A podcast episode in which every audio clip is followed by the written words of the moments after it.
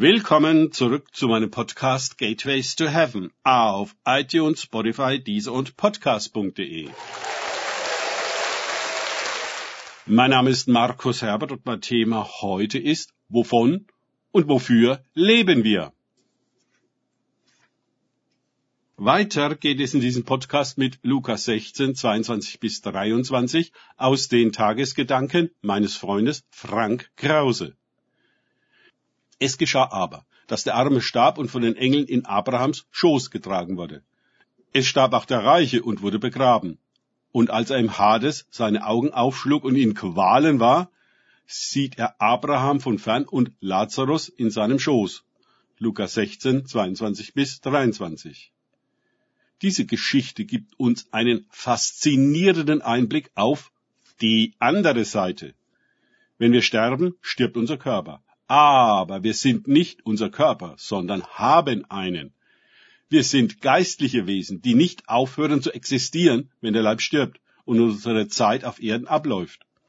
Nun scheint unsere irdische Phase jedoch entscheidende Auswirkungen auf das Jenseits zu haben. Abraham tröstet den Lazarus, während er dem reichen Mann vermittelt, er habe sich schon selbst getröstet mit seinem Reichtum auf Erden.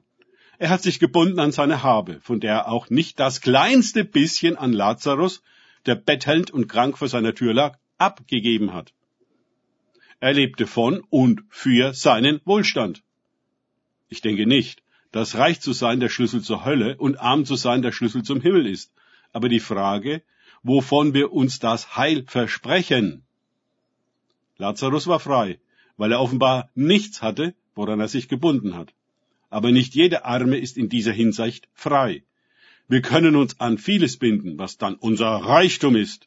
Es müssen nicht materielle Besitztümer sein. Wir können sagen, guter Reichtum ist nicht zum Haben da, sondern zum Verwalten im Sinne des Königs. Manchen Leuten kann er sehr viel anvertrauen. Sie laufen nicht Gefahr, sich daran zu verlieren und darüber zu definieren. Anderen kann er nur wenig materiellen Mittel anvertrauen, sie würden ihnen sonst sofort verfallen. Je wichtiger uns Jesus ist, je fester wir an ihn gebunden sind und uns an ihm orientieren und über unsere Zugehörigkeit zu ihm definieren, desto reicher sind wir in ihm. Unser Schatz sitzt im Himmel und bereitet eine Hochzeit vor. Unser Trachten und Trost sind nicht die irdischen Reichtümer, ob materielle oder immaterielle, sondern die himmlischen. Paulus sagte so schön in Philipper 4, 12 bis 13. Ich kann niedrig sein und kann hoch sein. Mir ist alles und jedes vertraut. Beides satt sein und hungern. Beides Überfluss haben und Mangel leiden.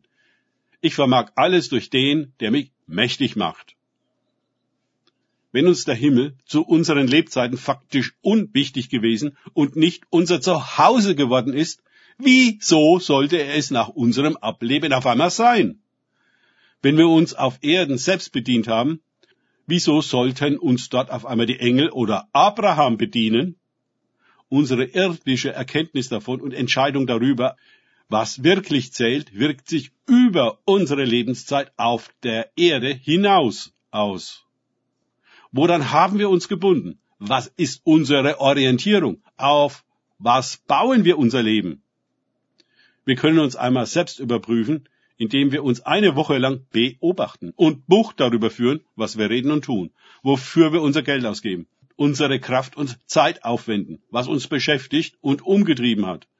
Wenn wir dann die Aufzeichnungen durchsehen, sollte klar werden, was für uns zählt, woran wir uns orientieren, wofür wir morgens aufstehen und abends ins Bett gehen, wofür wir leben.